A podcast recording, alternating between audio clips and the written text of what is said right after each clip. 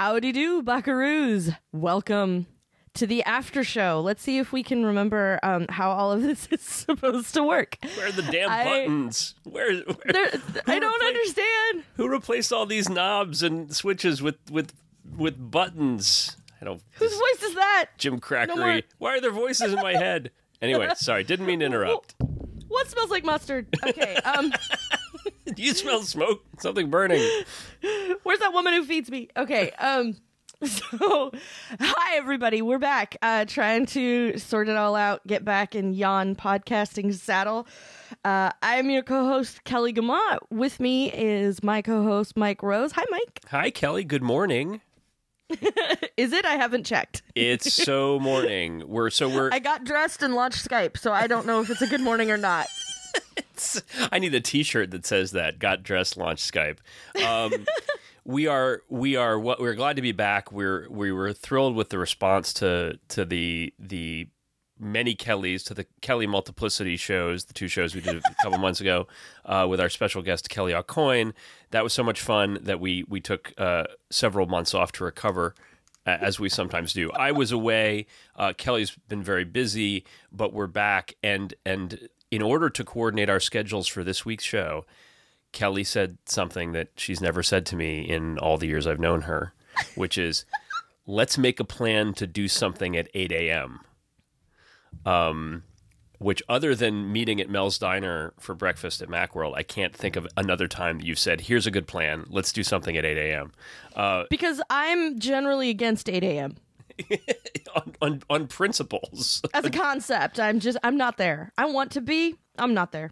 So, um, so yeah, so we're we're recording this at a a very civilized 11 11 11:30 a.m. Eastern time and a deeply uncivilized uh 8:30 8:24 a.m. Pacific Yeah. time on a Saturday. So, all that said, great to be here and we're glad to be back with you guys again. And two things I would like to point out is that for those who were super into the uh, plurality of Kelly's program, um, he and I are still threatening to do a Blazers podcast. So that conversation has continued. So if you really want to hear the two us two goofballs um be goofballs about basketball, that might still be a thing. And if you are interested in that, let me know so that we know we'd at least have, you know, a couple of listeners. And I would give it at least to start the same rules as we have here, which is if you openly admit in public that you listen to the show, we will say hello to you on the next episode. Um I would al- I also know that he said invite me back whenever you want, so we will have him on our show again. And uh, I since the guest show went well, uh, I think we're going to have other guests in the future, and we will let you know as those developments develop. Absolutely, and I'm still giggling uh, of about the show title of "Better with a Healthy Healthy Nurkic." I can't, I can't, I can't get past that one. Unfortunately, um, I would I would definitely listen to a, a, a two Kellys Blazer show. Uh, I'm you know I don't think I'm alone. Uh, maybe I am. Sometimes I am alone in my desires, uh, but I think that would be a great idea, and I hope that I hope that it comes to fruition. Um, what what alone in my desires you think Sometimes I am title? alone in my desires. Yes.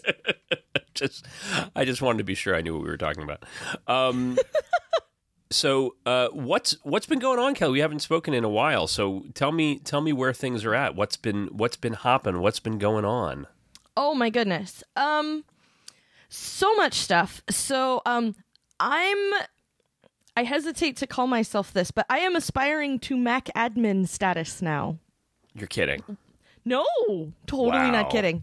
Um, because uh, that's what happens when you're the person who has spent the most time in IT slash hardware deployment slash corporate device management trenches. Of of all of the people involved in an organization, uh, they all sort of look to you. and, Well, like, is this a thing that you'd be interested in? And actually, I am. So uh, App Camp this year has added app um, has added iPads to the mix. So when you think about, we have um, equipment that has to be uh, shipped out to each camp, which includes twelve iPods and six laptops uh, for each camp that we do. A lot of gear And then, yeah. Um, in fact, they have custom Pelican cases with like special, me- specially measured foam cutouts. I love I love those cases. I love the road cases with the custom cutouts. That's They're just, so just me, but I love it. Um, and and ours, we we put stickers on ours. Like we're proud of of all of, like so when we get sponsors that have stickers, we put those stickers on. Uh, we have one that's the shape of Oregon and the pattern of the PDX carpet that was purchased specially to put on the case because of me. Um, we have some from Material Podcast, so we have a little cartoon Andy Ihnatko on the side of the case, which is super cool. Um, so anyway, we have these cases, and and we ha- we did actually get to take them in because believe it or not, both the handles like cracked on them. The Wow. the one you pull out to a wheel behind you. Yeah. And the and the hand carry one, or, or on the two cases, both the both the Yeah, it was handles cracked. Yeah, it was the uh, one of them had a separate issue that was causing trouble with the handle, and then the other one had this handle. So we took them to a place not far from here in Vancouver. Mm-hmm. Um, we took the cases there to get them fixed, and they were like, "Yeah, we just upgraded you to the better handles because we've seen this problem a lot. So we're gonna put the new handle on both cases. So we're super excited about it. Those guys were awesome." And they were super helpful with like yeah here's what's going to happen. So anyway um we have a lot of gear to keep track of and ship around and all this. And to that we've added the new ipad pro. Whoa. uh, and part of the reason for that is because swift playgrounds is an amazing learning tool. Mm-hmm. so that's been really great. And uh, part of that is because uh, when you team it up with an apple pencil and give them to developers who are unbelievably artistic, which happens every year. The art that comes out of App Camp every year will never cease to amaze me. In this year was our fifth summer doing camps. So, um, and so this is ac- this year was actually camp number nine for me because we do two in Portland every year, except for this year. So, and then I've been to other camps and done other stuff in other places, but um, we've had nine here in Portland, and I've been at all of them. And every year, when I when I see the artwork during camp that that's being generated, I'm just astounded every time. And I don't know if it's like on top of the fact that that we get really talented artists into our app camp every summer and if it's also because I have a special appreciation for that personally because I basically like if I drew a stick figure I would have to write stick figure and put an arrow next to it so you would know that's what I drew so um when we added the iPads to the mix, it was amazing. And um, it was also a nightmare of where are all of them and how do we, you know, uh, how do we keep track of them? And like, do we have a list of serial numbers and one thing and another? So uh, I stepped up and said, I think I could probably pull off mobile device management if we're going to, if, if we're on this scale. Yeah, that sounds great. And then they, then I was told, yeah, guess what? We're also adding iPads this year. so I'm like, okay, um, yeah, this is a thing we can do. I can make that happen. Let's do that. So, um, that's what we're doing. So, um, in the last uh, three, four months or so, I've become good friends with Configurator, your Oh friend and mine. Everybody's friend. Well, and, and, and sometimes I have to air quote that. And I don't know if you've been following me on Twitter and I haven't made sense lately. Part of, Oh, Kelly. uh oh. Oh, you're back. We've been Okay. follow- following you on Twitter. You were saying. At times that I cease to make sense, and that's probably because I'm just resorting to Twitter in a moment when I've been beating my head on mobile device management. And uh, you may have also seen a tweet that said, Wow, I totally understand why my Mac admin buddies drink the way they do. um, but here's the interesting thing I lost you again. What what would, what did you say just there? Usually it only does it once. I'm gonna have to figure out what's up with that. Um, so I've been to I, I went to the Mac Tech conference in LA. Uh, Yeah. For a few years, but a few years ago, and uh, in fact, how many years ago was it, Kelly? I went in the name of Tua. That's how long ago. That's a long time ago.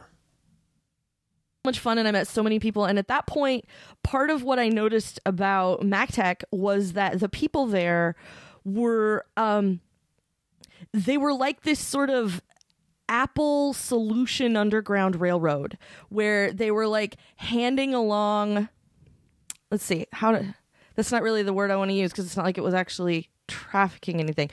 They were they were this sort of like underground network of people um I have this script that I use after an image you know, after I image a machine, I have this script that puts all the Wi Fi passwords on. I have this thing that I do that binds everything to Active Directory.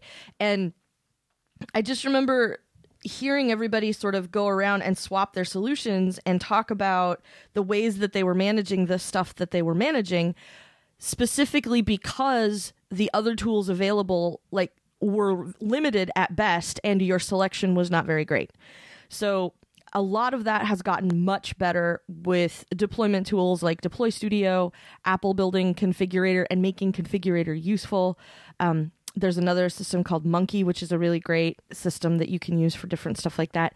And it's been an interesting journey. Let me put it that way. yeah. um, mostly because um, this is a thing that I'm pretty new to. So in some cases, I'm not even sure how to ask the question I'm trying to get the answer to. And sometimes I have to sort of work backwards from it and go, this is where I want to be. How do I make that happen? Yeah. And I have to give a ton of kudos and support and good whiskey to. or, I'm sorry, not whiskey, bourbon. A ton of good bourbon as well to Tom Bridge, who does the Mac Admins podcast, who was super friendly, reached out to me immediately and said, if you're going to be doing MDM stuff, if you need any help, give me a call, let me know. We can, I, I can help you with whatever you need. That's what I do all the time. And, um, whenever I've had a question or needed to ask him, like, is this what this is supposed to be doing? Things like that. Um, that has been super duper helpful. And it's just another moment where I am reminded of how great the Apple community can be because um, anytime I've gone on Twitter and been like, I'm trying to do this and it doesn't work, I've gotten answers from people. Um, like, I did it this way, or I found this website that has these tools that help you accomplish that. Tom's been unbelievably helpful, like I said. Um, and and people have just been really welcoming. So somebody was like, "Well, the first thing you need to do is join the Mac admin Slack so that you can get help with all this stuff as you need it." So I go to the Mac admin Slack, and then somebody there, uh, a gentleman there whose name is escaping me right now, who's written books on Mac administration for people who are new to Mac administration, reached out to me and said, "I saw on Twitter that you're doing this for App Camp for Girls. I'd like to give you promo codes for copies of my book in the iBook store so that you can get us started." Well, that's incredibly And- thoughtful. I'm just like it, it's another one of those moments where in a completely different section of the Apple community, um, I'm just finding again that I totally made the right decision to be that to be part of the Apple community because I I don't see this kind of stuff from other people who I know that are in other sorts of disciplines, like people trying to manage all their Android devices or people doing the same thing on the Windows side. Um, like I don't see the sort of community behind that stuff that I do with us. And uh, it, it's just another way that I'm like super grateful and really excited about um, getting to do this because I feel like I have help. Like that's really what it comes down to. Yeah, and, and that's one of the the amazing things about um, the extended, uh, the Mac community extended or the iOS developer community extended is that it is while while there is some degree of competitiveness and some degree of you know uh, what's the adjective I'm looking for? Um, you know there there there are always there's always a spectrum of behavior and a spectrum of norms within any community. But Yes. generally speaking the the Mac community and the iOS community and their their respective spin-offs or or sub sub interest groups are are always incredibly supportive and always welcoming of people who are who are getting their feet wet and and I'll say you know not to not to put too much of a plug in here, but this is also true in, in the Salesforce community. Um, that that there's a there is an ethos of welcoming. There's an ethos of remembering that everyone was a beginner once. And also the fact that stuff moves really quick, and even somebody who knows a lot or or is a, a very experienced and very capable participant in that community is going to occasionally run into stuff that they don't know, and they're gonna they're gonna have the advantage of learning from somebody who does. So, uh, it, I'm I'm very thrilled to hear that that is the case in the Mac admin community. It certainly was true when I was on the the Mac admins mailing list uh, years ago, uh, and when I was a, a participant in that group. I, I was fortunate that I I just barely got out ahead of having to implement mobile device management. It was so close. it was a near thing, but um, but also even the vendors in that space, uh, you know, Casper and and uh, Silverback and, and a bunch of the or and uh, sorry Jamf, which is a a Pacific Northwest company and b you know does a lot of great work in the community as well. Um, yeah. But these are these are capable solutions. They're built on on relatively solid technical choices, and they're the people involved in these in these uh, communities are fantastic. So I am thrilled that you saw that you have experienced that directly and gotten some guidance and help in in tackling what is always a pretty hairy operation. Yeah, and um, you know, it, it's it's sort of comforting in a way when I see something happen and I go, "That's really weird," and I'm not sure what's going on there. And I go ask somebody about it. They go, "Wow, that's really weird." I'm yeah. like, "Oh, good, oh, good." Like it's bad news that that's what's happening because I'm keep it's keeping me from doing whatever I was trying to do. But I feel better that like my barometer is kind of the same as somebody who actually knows what they're talking about. it's comforting in a way. Um, but I've been so pleased about like I've been learning a ton and um so far I still don't hate it, so I'm taking that as a victory. And like for the most part it's making sense, but I'm still just really new. Like I I'm not full on, you know, yet in, in most of this. So um it's been really interesting and a lot of fun for App Camp. And uh, App Camp is it, we're in the midst of App Camp season right yeah. now. How actually. did it, how did it go in Portland earlier this month? So Portland this year was really interesting. Um, not in a bad way. It was just it was actually interesting. You know, like people go, "That was interesting." Like, no. Um, what we did this year in Portland instead of having two camps was we had one camp with 20 developers instead of two camps of 12. Hmm. So scaling that that scaling like that um, brought us a bunch of stuff we just sort of didn't think about, which is um, you know at first it seemed like we were having a hard time um, getting people engaged, and part of that is because when you sit 20 developers in a classroom and they all are sitting at when you sit 20 developers in a room at tables it feels like school and so they're not encouraged to speak out just because they feel like it or you know so at first, it was kind of hard to draw everybody out till we sort of got them like really understanding this is what we were doing. And you know, it's okay to ask us. It's okay to put your hand up and you know say something or whatever. Mm-hmm. So um, that was interesting. Uh, keeping track of twenty instead of 12 for a field trip was interesting. Mm. but the good news of it was um, because we had camp in downtown Portland this year, uh, we could walk to Panic. Mad love to Panic um, who offers us a field trip every year. Wow. And uh, so they like not only do they willingly allow us to bring a bunch of high school girls into their office and take a tour and sort of disrupt everybody with all these guests, but additionally, um, they invite us to stay for lunch and they bring in sandwiches and um, Steven and Cabel and uh, whoever else from Panic uh, comes and sits with us in their lunch area and goes around and asks, like, can I take, can I try out the app that you have? Like previously, we've done quiz apps, and this year we've restructured the app a little bit, so it's just called Four Buttons. So you start at the beginning, and you and you can do whatever you want to do um, you know, to tell a story. And there's five screens. On each screen, you choose from four choices, and at the end, there is a result. It used to just be a, we used to just call it the quiz app and let them make it a quiz. But this year, we've we've tweaked that a little bit so that they can have a little bit more flexibility in what they want to do with the with the app. So they come around and go, Hey, can I check out the app that you have? Like, you know, tell me. And then they ask questions like, Tell me about developing it. Was this, you know, how easy was it to come up with this idea? That artwork looks really great.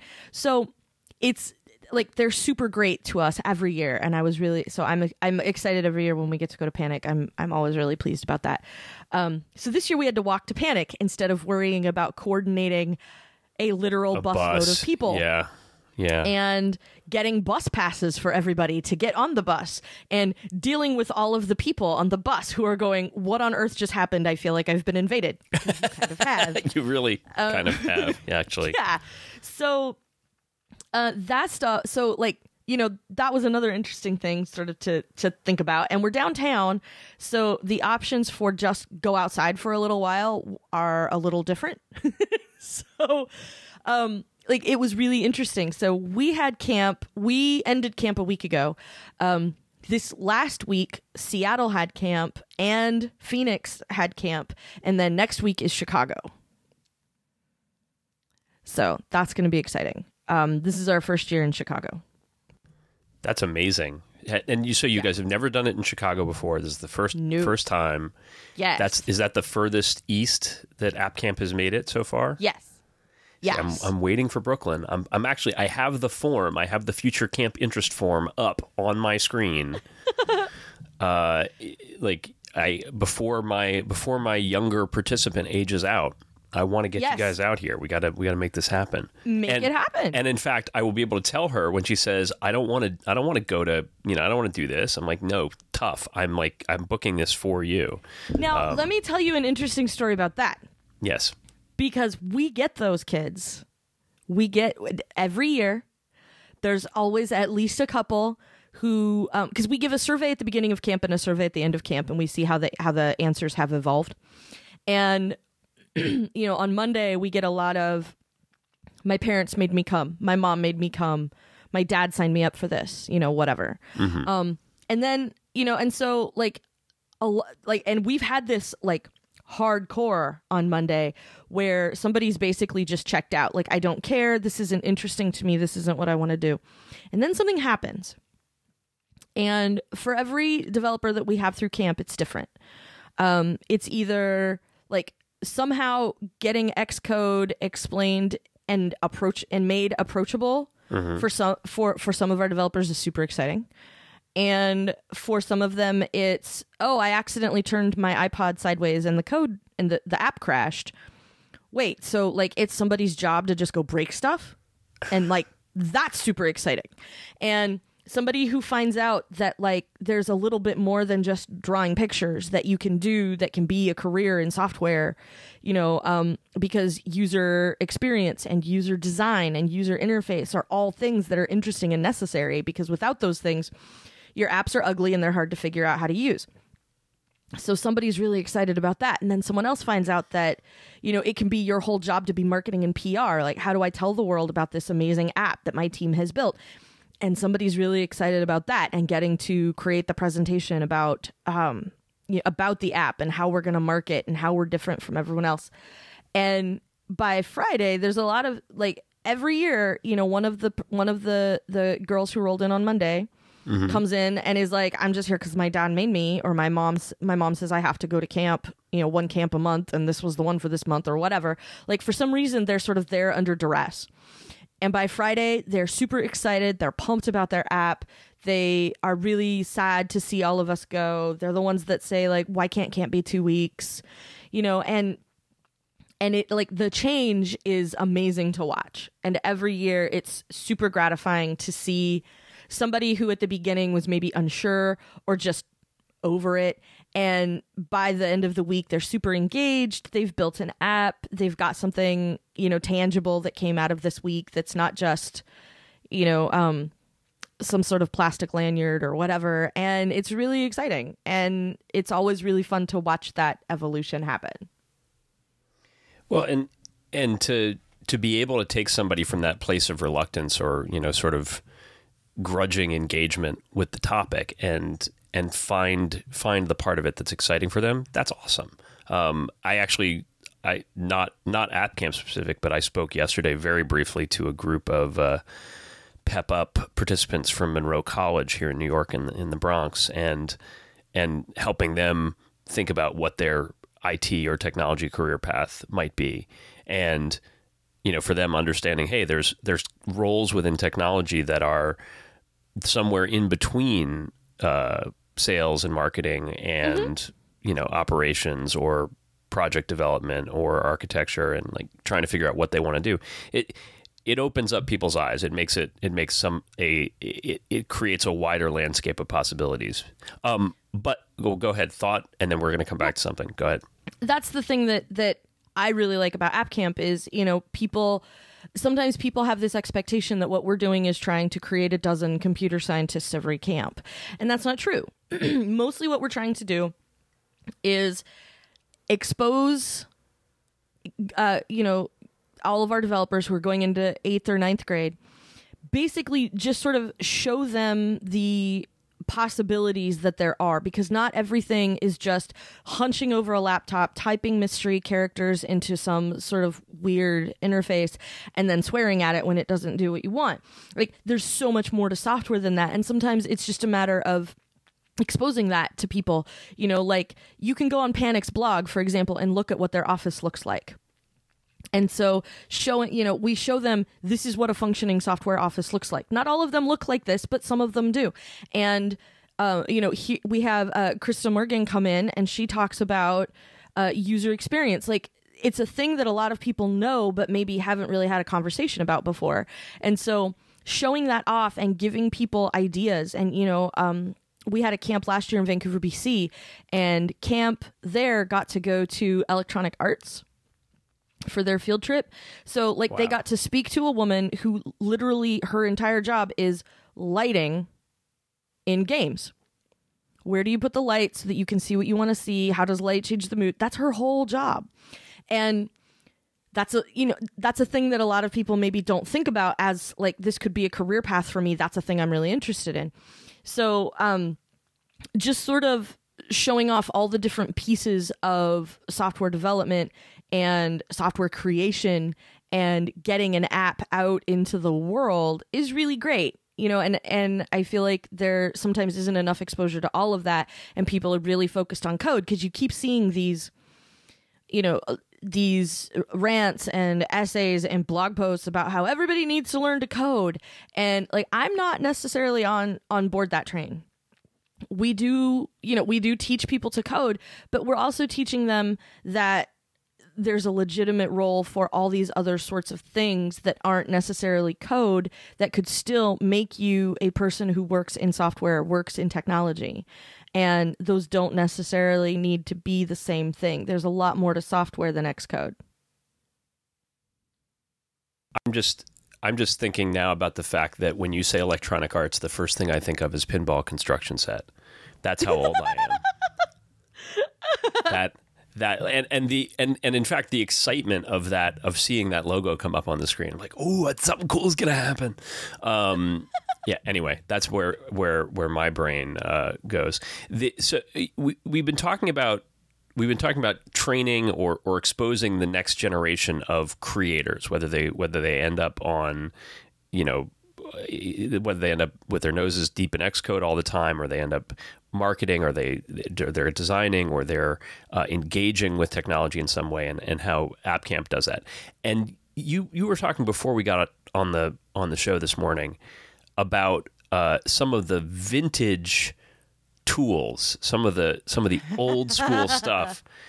Uh, and mentioned one of our favorite products from Panic, as a matter of fact, which is Yes. uh, Transmit, coming sort of you know it's been it's been nicely ticking along for years. There's a new version of Transmit. How old school is that? Um, it's so old school that uh, if you listen to me talk about it on the Mac Observer Daily Observations podcast, you hear me call it Transit. Not not the same product. It is. Oh, it was originally. Tr- was it? I think Transit was a different tool. Maybe not. No, well, no, there was a different tool with the same name, which is why it's Transmit now. so it was called Transit in the first Oh. place. And I was like, that's dumb. I'm just going to call it Transit anyway. And like, I remember installing that on like a Power Mac 7600, maybe. Yeah. So, um, it was it was old school. Like I remember it from way back. And I think it's just because like Portland is is kind of a small place when you talk at least it used to be much smaller when you talk about tech. And so I knew people who knew these guys who had released this FTP client. So I was like, okay, I'll try it out. Like everything else is kind of ugly right now. Maybe these guys care about design. And they did. So I started using it then. And I want to say that that was like 97, 98. Yeah. And, uh, and it's been on every computer I've had ever since. And, you know, that was like, that was Power PC. So we've gone through at least two major transitions, one hardware and one software since. And, uh, and it's yeah. still still ticking over. Well, and, And here and, it is. and and the it's it's sometimes hard to explain to folks the the experience of a really good file transfer utility if you don't care about it. Um, we have so many ways of getting files from point to point now. We have so many tools that can be used for it. But to to say no, no, no, I need something that does this job of moving bits around really well, and I need it to not bother me because I have to look Yeah. at it all the time. Um, and I, I, I, I recall at one point I, I had I had been handing out CyberDuck uh, because Yes. if which was a free is free FTP utility Which is still ex- it's also Still still, in existence. still exists. Yeah. Uh, and and then somebody came and complained to me about how unpleasant it was to use. I was like, "Well, we'll buy you a transmit license." And they came back the next day. They said, "Oh my god, this is so much better." Um, nothing against CyberDuck, Yeah. by the way. Uh, it, we we are, you know, we're we're at a point where sometimes the best and the most uh, thoughtful Mac applications get get swept under the rug because all the you know everything's about mobile nowadays.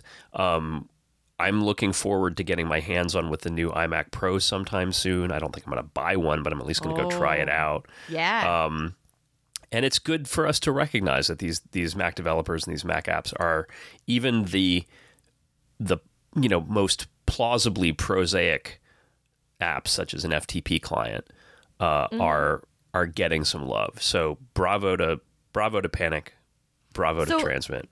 Let's talk about that for a minute because I just went and looked. Um, Transmit was released in 1998. Not too bad. So it's um like that's it's almost old enough to drink. it is old enough to drink. I think. No, it's next not. year. Not No, till- two no, years. it's 19 years old. Yeah.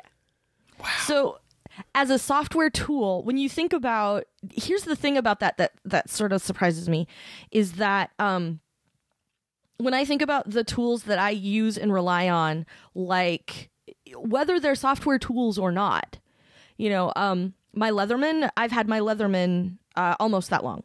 I have the Leatherman Micra. It lives in my pocket. Um, like I had to buy a replacement one at one point because uh, the TSA decided it was totally fine for me to go to Canada with it in my luggage, but they decided it wasn't okay for me to come back with it. Um, not that I'm still bitter about that or anything, even though it was like 10 years ago. And, uh, and like when I think about those tools, the thing I, th- that strikes me the most about them is I don't think about them. Like I don't think about transmit. I open it up and I do what I need to do. It all makes sense. I can figure out what's going on and then I'm done. And then I move on to the next thing. And when I need my Leatherman, I get it out and use it and I put it back in my pocket and I go on with my day. And those are the best kinds of tools. And I, I gave somebody a review of something that I have that I don't remember what it was now. And I remember saying, like, the best review I can give you is the most boring review I can give you. Every time I, I use it, it just works. It does what I want it to do, and I'm done. Yeah, And gets out you of know, my way. yeah and there's there's really something to be said for that like you know and i remember how fast things were evolving you know uh 1998 you know like probably about 97 or so to about 2003 or 4 um when we got actually no it's probably a little later than that if you want to just roll the intel transition into that where everything was changing all the time Right. so Mac OS 8 was changing all the time. Mac OS 9 changed all the time. Then we got Mac OS 10, which was totally different from everything we'd seen before. And then we got Intel Macs, which was totally different from anything we'd ever seen before. Like everything was changing and weird, and there was stuff that you could use all the time that would just work for you. And one of those things for me was Transmit, and one of those things for me was Eudora. And like those are tools that I loved and, you know, like I clung to Eudora, not like Erica clung to Eudora, but boy did I cling to Eudora.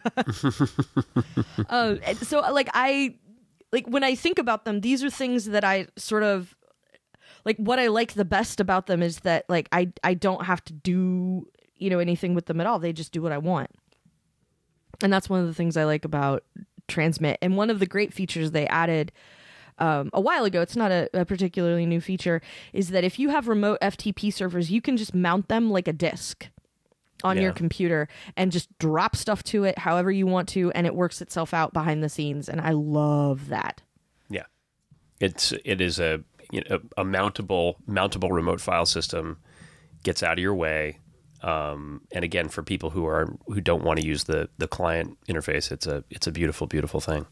Um, I want to switch gears for a second to uh, a not so beautiful thing um, that that happened on my in my technology world a, a couple weeks ago or a week ago, um, because I think it's a it's a well, it's an issue I wanted to bring some light to, and I, have been thinking about blogging about it. I haven't done it yet, um, but I have a uh, Netgear Orbi Netgear uh, mesh Wi-Fi mesh system. It's not oh, technically yeah. a mesh. It's a it's a it's a uh, satellite based, but in, in, any event, it's a fairly high end, fairly expensive yeah. Wi-Fi multi multi station Wi-Fi home Wi-Fi setup, um, and it works pretty great. My my my prior to today or prior to this incident, I my big issue with it is the fact that the backhaul.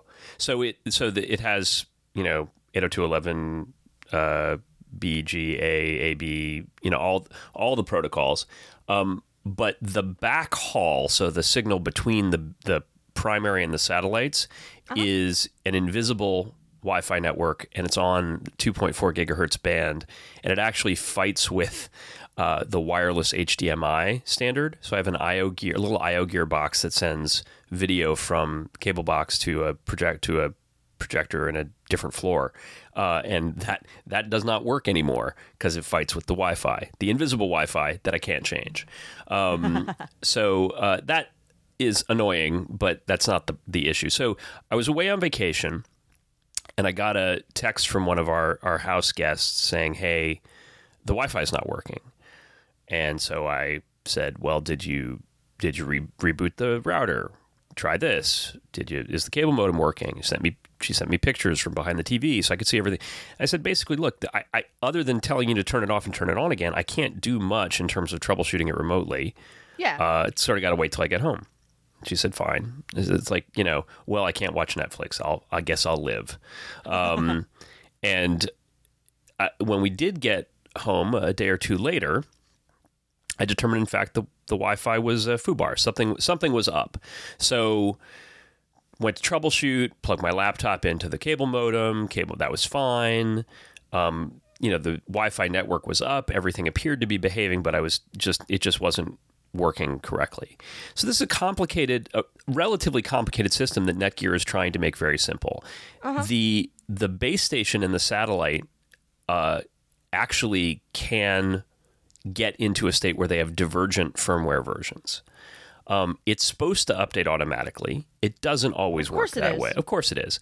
And in fact, what had happened in this case is the base had updated, the satellite had not. Um, I had to go downgrade the, the, the base station to the previous firmware version. Everything was working then. Upgraded the satellite, upgraded the primary again, then it wasn't working. Which I am sure was a piece of cake because you have a Mac. Well, it was a, well, actually wasn't bad. It's it was a, it's a simple. It's I didn't have to get an SFTP client, which for which I could have used Transmit. By the way, okay, that's good. Uh, no, I it, it, the the web interface for Orbi is fine and the mobile app is fine, and that it wasn't so much the the the steps. It was the fact that eventually I had to factory reset my my Wi-Fi router Oh, fantastic. In order to get it back to a working state. And this was an update that been, that had been automatically applied by the manufacturer. And this is my this is sort of where it, the the the yep. issue is, is sparked for me. It's like Netgear I, I understand that you want to silently push updates to everybody who has an Orbi. I get that that's what you want to do, and you don't want to tell people you're doing it. You just want it to be current. Okay. That would be convenient for people if like I don't have to go do a software update, it just sort of shows up. Well, and and in you know in in some respects, like from a security perspective, it's necessary. You can't you can't be in a sort of Internet of Things world where your customers are exposed to risk because they haven't updated and you don't have a way to make them do it and you can send them all the emails you want and they're never going to do it. I get that. I understand that Netgear feels from a like from a security point of view, it's better to upgrade people than not upgrade them. But right. here's the problem. I as a as me as a, you know, no no false modesty, a technically sophisticated dude. Yes. I had to wor- I had to do work and troubleshoot and figure out what the hell had gone wrong and I you know, it didn't end up calling Netgear Netgear, but I easily could have and said, "What happened?" On on a piece of hardware that is necessary for me to monitor my security cameras remotely, that is necessary for me to unlock the door for somebody who's locked out. Mm-hmm. Like this is a key piece of my home infrastructure, and you're and you're now telling me you're going to push an update that is going to brick it, and that I have to factory reset it to get it back to working, and I have to be savvy enough to know to be able to do that. Yeah. Now, I, it's the combination of creating it, it, all all that would have had to have happened to to avoid a lot of this is if Netgear had sent me 24 to 48 hours before the new firmware version rolled out said hey by the way you're going to get an automatic update. And we just we only do this every once a quarter. We're going to do an automatic update. Everything should go fine. If it doesn't these are these are the specific troubleshooting steps and here's a link to what what to do if it doesn't go fine but it should go fine. And send that email out. Now, I understand that's going to, in and of itself, generate some support churn, and well, people yeah. are going to going to email in and say, "What the hell?" But isn't that better than what happened to me? Which is, I had, I was, you know, in a degraded service state for 48 hours that I couldn't do anything about because I wasn't at my house and that when I did get to my house, I had to go through two hours of troubleshooting to figure out what the hell had happened. I if I hadn't looked to see that there had been a firmware update roughly in the time frame where the problem occurred, I would have, I would have had no idea, and I would have been on the on hold with Netgear for an hour to figure out what the hell was going on. And so, then when you finally got the call answered, you'd have come in hot. I mean, I would have. like, yes, I would have been angry. Yeah, what's going on? I've been without Wi-Fi for days. What? Why isn't anything working? You know, like, n- not to mention the fact that at your house, given the permanent residence of your house, that you know, being deprived of Netflix could incite a riot. well, you you host the House of Crackpot Theories. I host the House of Great British Baking Show Addicts. Um, yeah. So so this this is a topic, uh, you know, a bigger topic, and one we can revisit. But the question is, in a in a an ecosystem where more and more of the stuff that helps run the stuff is being silently and imperceptibly administered or you know mm-hmm. or managed by other parties yeah, what is the, what is their what's the responsibility of, around transparency? What can they do that's yeah. going to make it less likely to get customers backed into a corner? I don't know the answer, but I mean, I, I think it's important that we start thinking about it. We need to talk about it because I'll tell you what, um, Cisco bought Netgear. Yes, and um, after that happened, there my memory is a little fuzzy about it because I have since dismissed it, but there was something where people were getting updates pushed to their routers automatically. Yeah. Like a while afterwards. Um and and people were like, I don't like that. I want to be able to review it before I apply it. It's not like I'm going to wait a year. I just need like 24 hours to make sure it's not going to screw up the networking that I have. Mm-hmm. And I remember people being kind of upset about it. And I had a Netgear router, and but mine was like like a generation before they were actually able to do this automatically, so mine never did it. And then mine died. And knowing that Netgear was going to do whatever they wanted with my router, I didn't buy a Netgear router. Like that was literally the only thing that went into the purchase decision. dismissing. Well, it's other stuff went into what we actually did buy, but the reason that Netgear did not become part of that conversation is because I said no, I don't want them pushing the update to my router for me. And the reason for that is because much like you, but on a larger scale, they pushed some update that bricked a bunch of people right? And, and who were and- like using them in in business settings like i work from my home and i have this you know separate line that comes into my house and i need to manage that with the router that i have and the setup that it's using and you bricked it Yeah, and I can't turn it off. I mean, I, I, I would love to be able to make these updates opt in or give me give me an alert or give me a, a 24 hour countdown or whatever. Yeah. There is no way for me to do that on this platform. I understand that Netgear that Netgear slash Cisco has made a decision that this is the way that the, these consumer devices are going to be managed, and I think big picture in terms of managing the risk of you know IoT devices, uh, a widely distributed set of of infrastructure devices that don't have current firmware. I think I think big picture that's the right decision, but but it's not the right decision for me. it's like it well doesn't it's not the doesn't right decision to do it on the low either like that's the rest of the problem is that you had no idea that this is what actually happened until you went and looked right. And that's my problem with that stuff is I don't want it to be silent. Like I will click OK 99% of the time on that notification that there's an update whether it's, you know, cuz we've talked about how much weird crap I have at my house you can run with your phone and and I click OK on those on those little notifications all the time.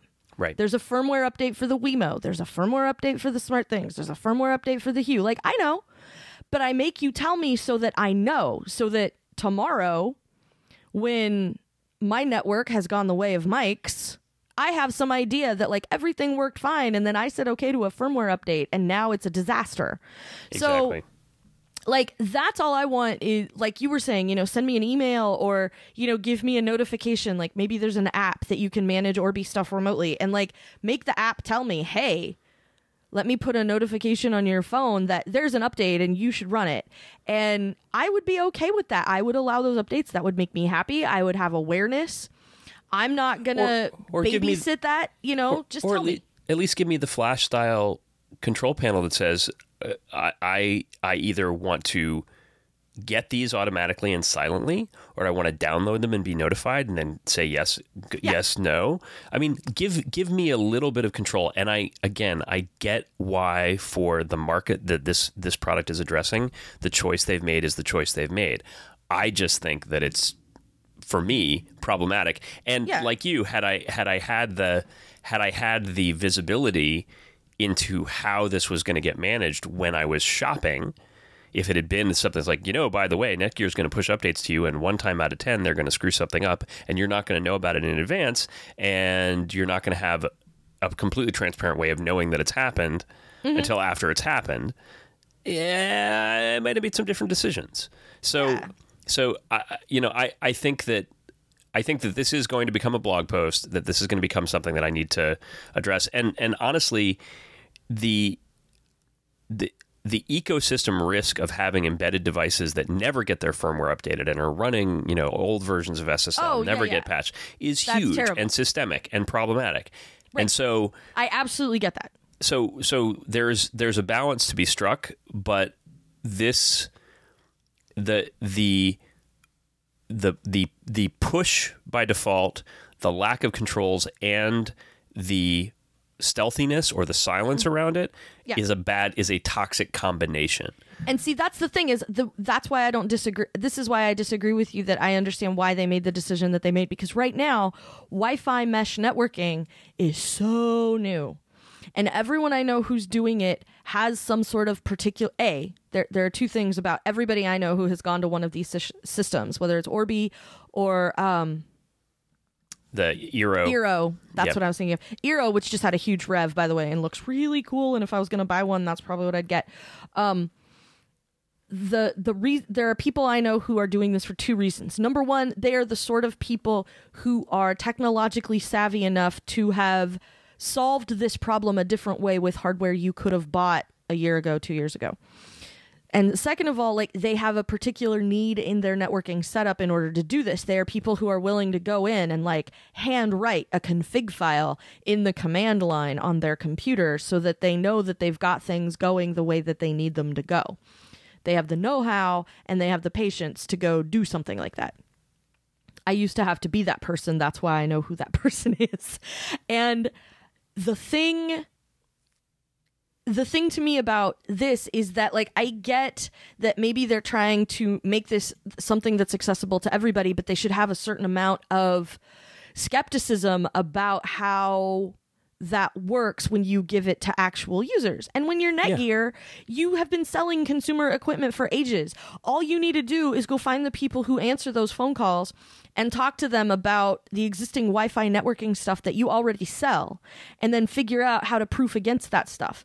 So yeah, the lack of transparency, especially when you consider, like you said, you know, um, I could be locked out of my house or someone else could be happens, locked out of my house. Yeah. Um. Yeah. Like my house could be inaccessible because of this. My house could be my dark. Sec- my secure or yeah my my security cameras my my ability to remotely monitor what's going on i mean that's that this is this is all stuff that we depend on and it it right. the linchpin is connectivity so mm-hmm. you know maybe maybe i should be you know thinking about different ways of doing that. The funny thing is, of course, you know, most uh, traditional alarm systems, like, well, you have to just hook this up to your landline. I can't get a landline. I can't. I mean, I can't. It, it would. It's gonna. I'm gonna be arguing with Verizon for weeks if I try to get a traditional copper, plain old yeah. telephone service line. So you you can't you can't on the one hand say, you know, automate all the things, Alexa all the things, uh, Google Home all the things, uh, you know, Apple Home, all the things, and at the same time be saying, well, you know, we're going to arbitrarily uh, nuke your Wi-Fi from or- from orbit. Uh, when we feel like it, we we could go on with this rant for some time. Yes. We have we do unfortunately have have days to get to at this point, so we're gonna we're gonna close it out. But Kelly, any quick shout outs that you would like to uh, to give before we roll on? Well, as per tradition, uh, the the first and oldest of the shout outs is Hi, Chris Fuller. Hey, Chris and, Fuller. Um, and I have to put a footnote on that for people who are not Chris Fuller. Um, uh, Mike ran into him in person and got him and recorded him saying hi to me back. So finally, I actually got one. Um, also, hi to Info Driveway, who every time I say hi, Chris Fuller on the podcast, when he's listening to the show, he texts me and says, Hi, Kelly. Hi, Mike. And so, um, I, I enjoy that very much. So, hi, Jonathan. And uh, hi, Phone Boy. Hi, Brittany. Hi, Diane. I'm like, I know her name is Cincy Golf Girl, and I can't remember her name. Um, for those people who, who may remember, uh, Brittany was the one who gave me the amazing Star Wars shirt, and uh, I also have another amazing Star Wars shirt from her that I will post later. We will put a link to it in the show notes. Um, it's super amazing, and um, of course, hello to my Blazer compadre Kelly AuCoin, because uh, uh, Dollar Bill is awesome, and um, and Kelly is now appearing as uh, Hercules Mulligan in Turn on AMC. So oh, that's that right. Out. Yeah. Check it out. We also want to do a shout out to Len Tofu, um, who is uh, my neighbor and who also listens to the show. Um, so, Lenny, how's it going? Hi, Lenny. Um, That's uh, awesome. And, I think uh, it's so funny that you have a neighbor who listens to your podcast, and like I would probably have to explain to my neighbors what a podcast is. I, well, the, I guess that's the difference between Brooklyn and Portland is that in Brooklyn, uh, everybody has already had a podcast, mm. and, and, now is you know Twitch live streaming their their morning coffee because that's the new thing. Um, well, and hi to everybody. Thank you all for for listening. Thank you all for being a part of the after show family. Um, it's a dysfunctional family, but it's a family nonetheless. And uh, we put the fun in dysfunctional. Damn it, we we certainly do. Uh, we will be back uh, in in relatively short order. Uh, in the meantime, Kelly, where can the people find you? My goodness. Um, you can occasionally find me on other podcasts. Um, primary among them is the podcast I host with Don Melton about Westworld. which is super exciting and probably going to get super exciting very soon because it's Comic Con right now, and maybe we'll get some cool announcements out of that. Um, you can find me on the Mac Observer Daily Observation podcast over at macobserver.com. I'm usually on on Wednesdays, but I occasionally make a bonus appearance. And occasionally you can find me on uh, the Material podcast with Andy Ihnatko. And while we're at it, I need to give Andy Ihnatko a shout out because um, at the end of App Camp this week, there was a, a a guy who came to pick up his daughter and I walked by and he said, "Oh hey." And I looked and I didn't recognize him and I said, "Hi." And he said, um, "I saw you on Mac Break Weekly 3 years ago talking about App Camp and I've been waiting until my daughter was old enough so she could come." And I'm really excited that she got to come. Oh my gosh, that's amazing.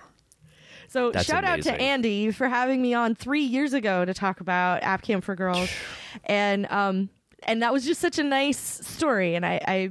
I was really glad that that I got to tell him about that later. I'm like, I'm going to send Andy a note right now. so, um, and and of course Andy was lovely and said anything that he can do that helps App Camp, you know, is is delightful. Um, I think uh, you can also find me on Twitter. Well, I know you can also find me on Twitter as Verso. Um, and if you keep an eye on my Twitter feed, you will see when I am on other podcasts. For example, I was on a very recent episode of Mac Power Users. So Fantastic. there's lots Oh. of stuff that you can find there. And a belated shout out to all of the um, all of the Mac Stock attendees and participants, including Ah. including birthday boy Brett Terpstra. Happy birthday, Brett! Uh, at TT Scoff.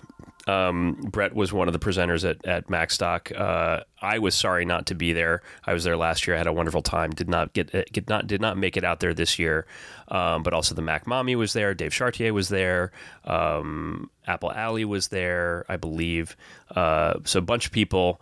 Great time was had by all. Sheridan was there. Allison Sheridan Uh, there. yeah, Guy loads of- Serle.